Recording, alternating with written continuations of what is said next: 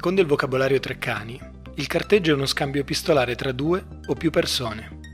In seconda battuta, è l'insieme delle operazioni eseguite sulle carte nautiche per precisare la rotta. Treccani non sa che il carteggio è anzitutto, e più semplicemente, l'atto di scartavetrare. Carteggio, il nuovo podcast del circuito OpenPod.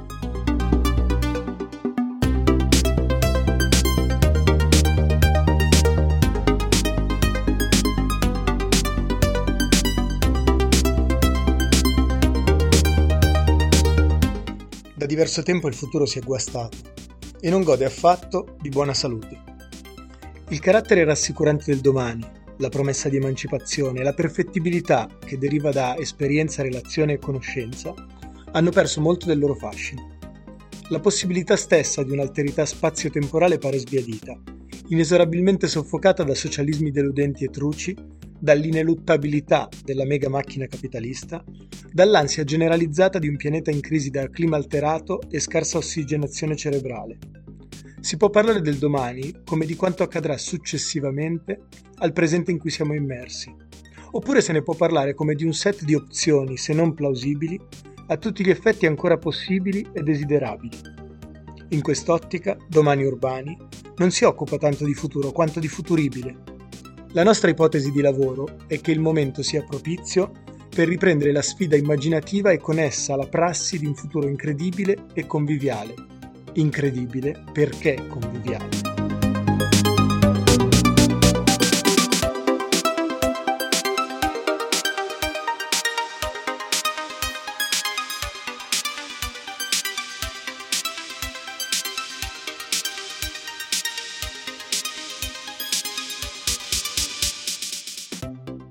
Domani Urbani è il nuovo libro eh, edito da Agenzia X che ho curato insieme all'amico e compagno Giulio D'Enrico. Eh, le prossime puntate di carteggio saranno un po' dedicate a illustrare questo progetto e gli interventi di Ascapen, Asantiwa Boykin, Emanuele Braga, Carlotta Cossutta, Akan Geiger, Roberto Paura, Andrea Perin, Stefano Portelli, Amanda Pribe, Daniele Dan Salvini, Giuliano Spagnol, Dino Taddei e Annina Torre, insomma le tante voci che, che, abbiamo coinvolto attorno a questo progetto nel tentativo di costruire questo florilegio, questa collettanea di contributi tra narrativa e saggistica eh, sulla città di domani. Lo abbiamo fatto rinunciando alla postura distopica e a quella eh, un po' estetizzante di un certo solar punk. Eh, ci piacerebbe condividere con voi alcune riflessioni che stanno intorno ai contributi senza spoilerare i contenuti del libro uno alla volta, quindi brevi puntate, ciascuna a partire da una delle autrici o degli autori che hanno eh, reso possibile questo laboratorio collettivo. Eh, non aggiungo altro prima di lasciare la parola, ma volevo segnalarvi che Domani Urbani è disponibile sin d'oggi mm, sul sito di Agenzia X se la volete prendere online rinunciando alle note piattaforme oppure in libreria, avendo anche un po' di pazienza dove non è immediatamente disponibile, magari a partire dalle librerie indipendenti che trovate nel quartiere, nella città o nel vostro paese. A Carlotta Cossutta, uh, ricercatrice e attivista, abbiamo chiesto un contributo sulla città transfemminista. Eh, questo è un estratto dalla sua relazione in occasione di una delle prime presentazioni del volume presso l'Ateneo Libertario di Milano. Ora io mi taccio e vi lascio all'ascolto.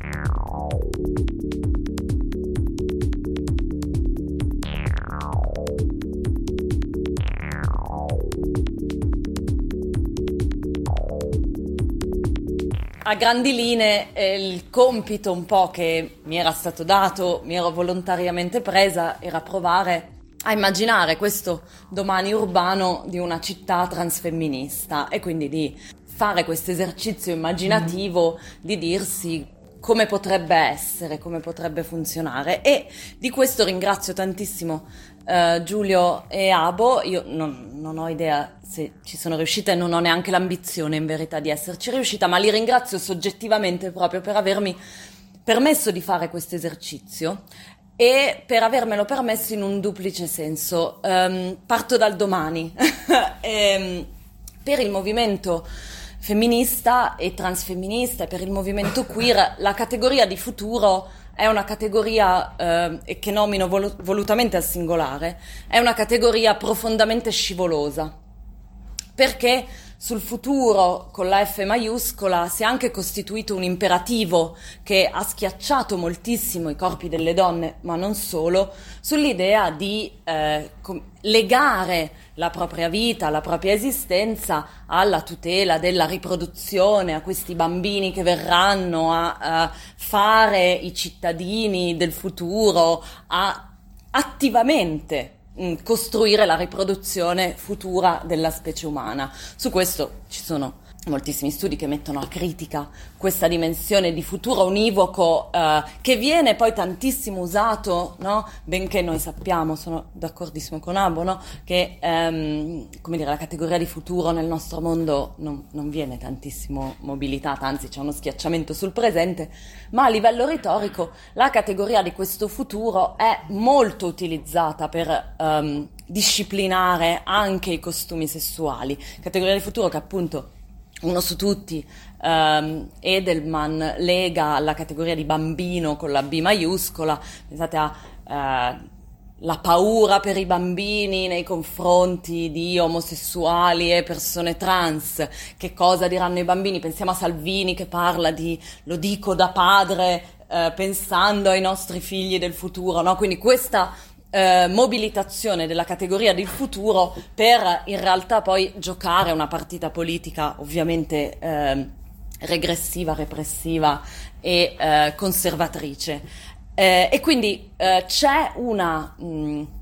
direi, eh, diffidenza verso la categoria di futuro che viene un po' esplicitata spesso invece nella necessità di riappropriarsi del presente, di costruire, appunto su questo Giabo lo diceva rispetto alla dimensione dello spazio, no? di co- costituire una temporalità magari asincrona rispetto a quella più... Eh, quotidiana e degli spazi altri in cui mettere già in atto delle forme di vita alternative, delle possibilità di vita differenti, delle comunità differenti, eh, cosa che non rinnego in nessun modo e che penso fondamentale, quantomeno eh, nella mia di vita, no? avere queste opportunità di giocare qui ed ora e non aspettare eh, l'avvenire futuro delle possibilità di resistenza. Però la L'esercizio invece di eh, provare a chiedersi che tipo di futuri vorremmo, e appunto torno a nominarli al plurale perché questo secondo me è una cosa bella del libro e dell'impostazione che Abo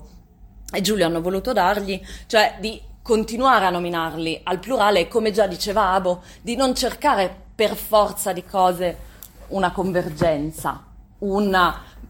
progetto e un modello omnicomprensivo in cui tutto si tiene perfettamente, ma di provare a lanciare delle sfide e di eh, capire se poi magari appunto ognuno leggendo il libro possa cogliere degli aspetti, delle suggestioni eh, per costruire in qualche modo come dei, mattoncini del Lego la propria eh, immagine futura. Quindi questo sforzo immaginativo, e poi ci torno, secondo me è mh, per me proprio è stato molto interessante, benché molto difficile. L'altra questione è la questione dell'urbano. Uh, invece su questo c'è una forte comunanza e una forte vicinanza di movimenti femministi e riflessione sull'urbano. Fin dagli albori, no? uno dei primi testi che si riconoscono scritti da una donna che parla di diritti delle donne ante litteram si intitola non a caso La città delle dame di Christine de Pisan, siamo nel 400, no? in cui si interroga su come si costruisce una città, come si amministra una città, come amministrerebbero una, delle donne una città, riconoscendo nell'urbano, eh, proprio nello spazio urbano e nel tempo urbano, uno spazio centrale per so- le soggettività delle donne e noi aggiungiamo oggi eh, di tutte le soggettività LGBTQIA eh, comunque tutte le soggettività dissidenti rispetto alla norma eterosessuale.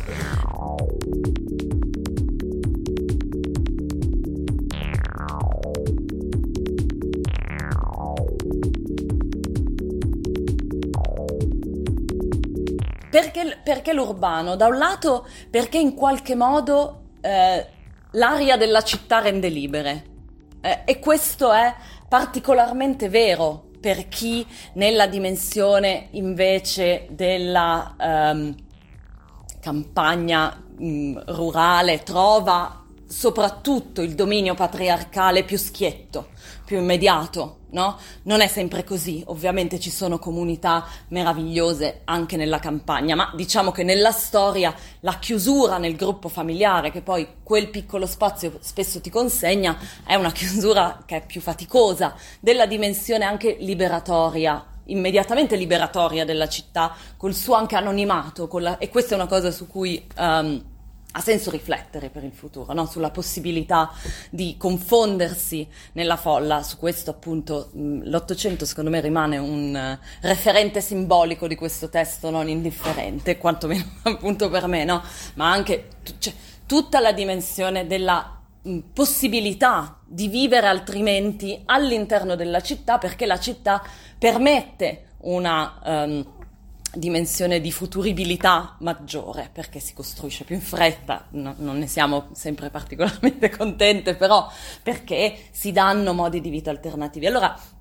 pensare allo spazio della città significa poi immediatamente pensare um, allo spazio delle relazioni e delle relazioni uh, differenti. E questa è una cosa, appunto, torno all'Ottocento, non per smentire, cioè non per smentire tutta la grande, meravigliosa introduzione di Abo che dice non ci riferiamo alla nostra storia, però un pezzettino sì, per dire una differenza eh, tra l'allora e l'oggi, ma anche delle somiglianze. Nell'Ottocento, appunto Abo lo diceva, si danno infinite possibilità di socialismo utopico, ma anche di progetti concreti di eh, vivere altrimenti e molti di questi sono messi in campo dalle donne per le donne.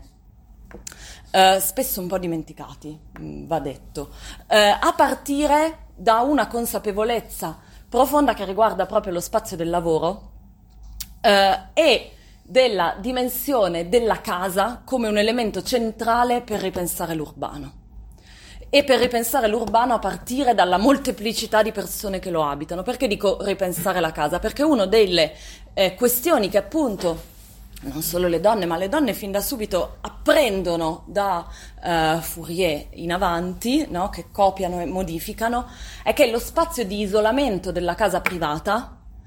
produce degli effetti sulla soggettività femminile che non produce su eh, maschi. Adesso scusate, vado un po' binaria anche se le identità sono molteplici, però per capirci. Eh, in che senso? Che eh, le donne dentro la casa trovano uno spazio di oppressione e di lavoro ulteriore rispetto che riflette e però allo stesso tempo riproduce quello della città. E allora interrogarsi sul futuro e quindi immaginano immaginano e costruiscono città differenti, città meravigliose in cui per esempio i pasti sono consegnati da delle ferrovie sotterranee direttamente eh, nelle case, viene costruita questa città, Llano del Rio eh, in California, eh, da una tipa, mm, una uh, cosiddetta architetta autodidatta. Um, e quindi costruiscono effettivamente degli spazi, ma soprattutto immaginano come potrebbe essere vivere altrimenti. No? E la questione su cui centrale che mettono in luce è proprio la questione del tempo, cioè del fatto che eh, è richiesto un tempo di lavoro supplementare alle donne per curare le case che potrebbe non esistere, che potrebbe essere fatto in maniera non solo collettiva e condivisa,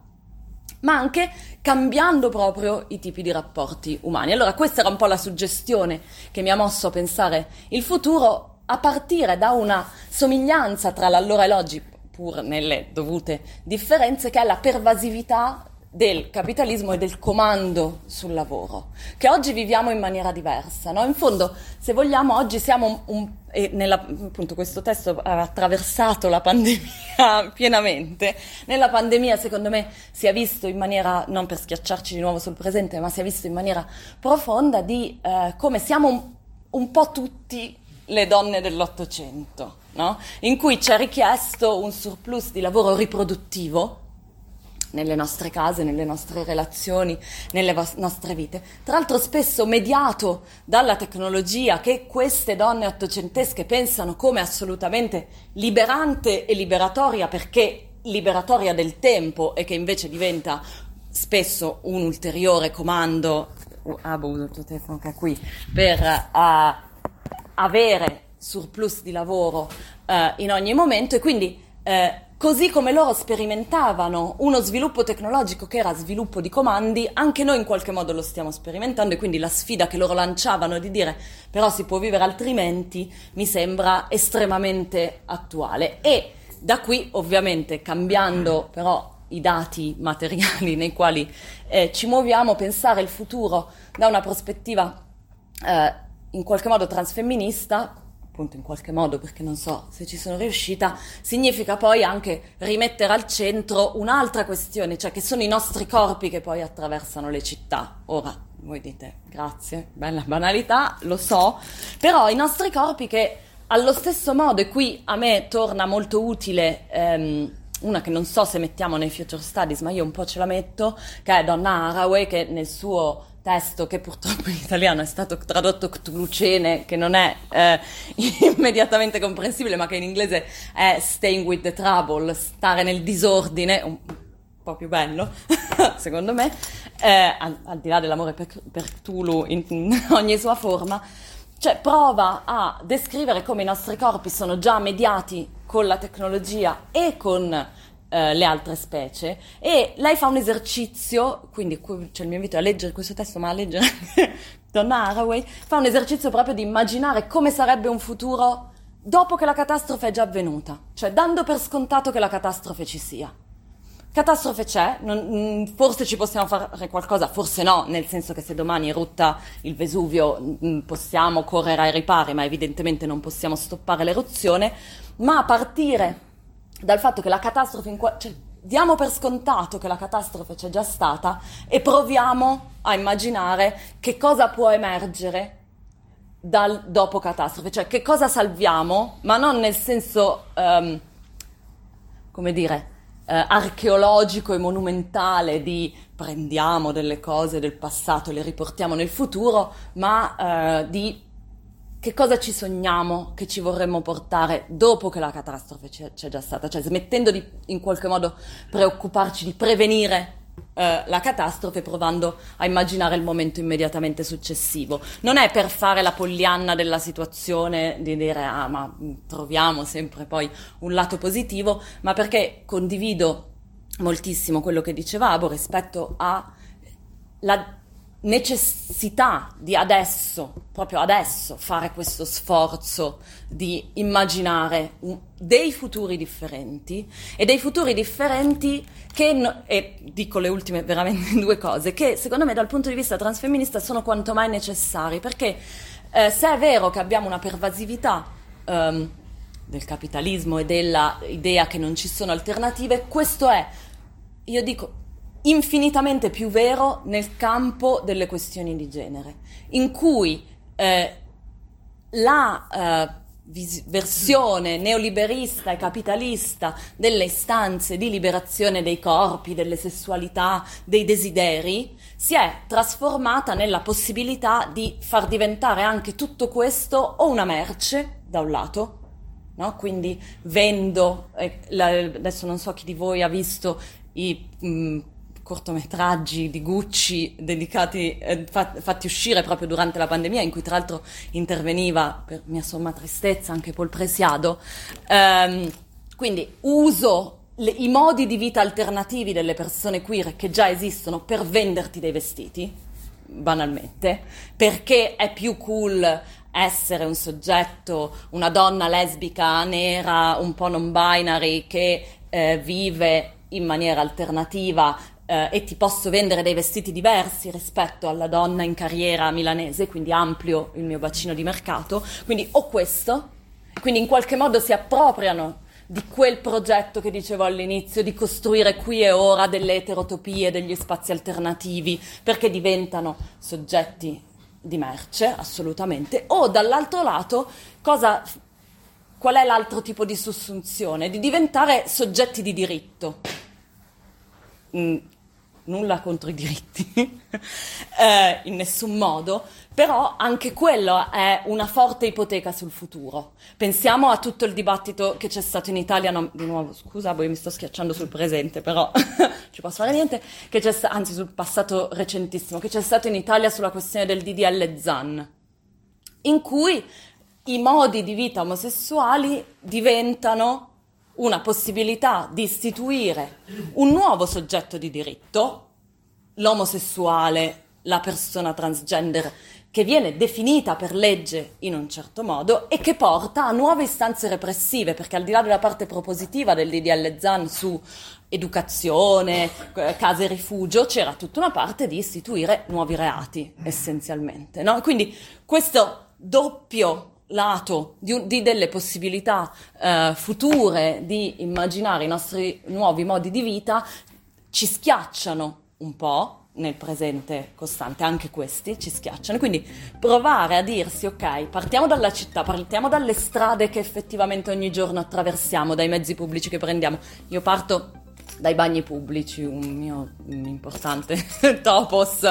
um, di vita che differenzia alcuni corpi che possono permettersi uh, di pisciare sugli alberi in, un, uh, in, mezzo alla strada e altri che fanno un po' più fatica, anche solo per questioni logistiche. Uh, e uh, partiamo quindi proprio dai dati concreti della città per provare a partire da lì e immaginare tempi differenti, tempi anche molto futuri, no? non necessariamente legati da un filologico rispetto a quello che stiamo vivendo in questo momento, tempi estremamente futuri che però ci diano, e questa è l'ultima vera cosa che dico, ci diano anche degli strumenti per ripensare il conflitto qui e ora. Cioè, a che cosa ci serve questo futuro distante? Non tanto di nuovo per dire verrà un avvenire in cui i corpi saranno tutti cyborg e vivremo in delle città ibride in cui staremo benissimo, ma per mettere in luce delle linee di frattura nel presente che ci possono eh, permettere di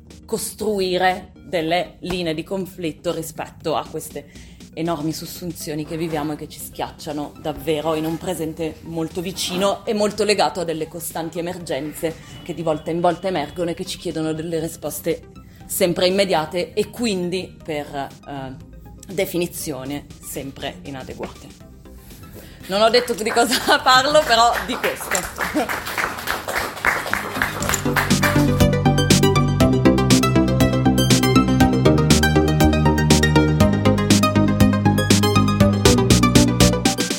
Potete trovare carteggio e un po' di altre cose sul sito internet amonte.noblogs.org.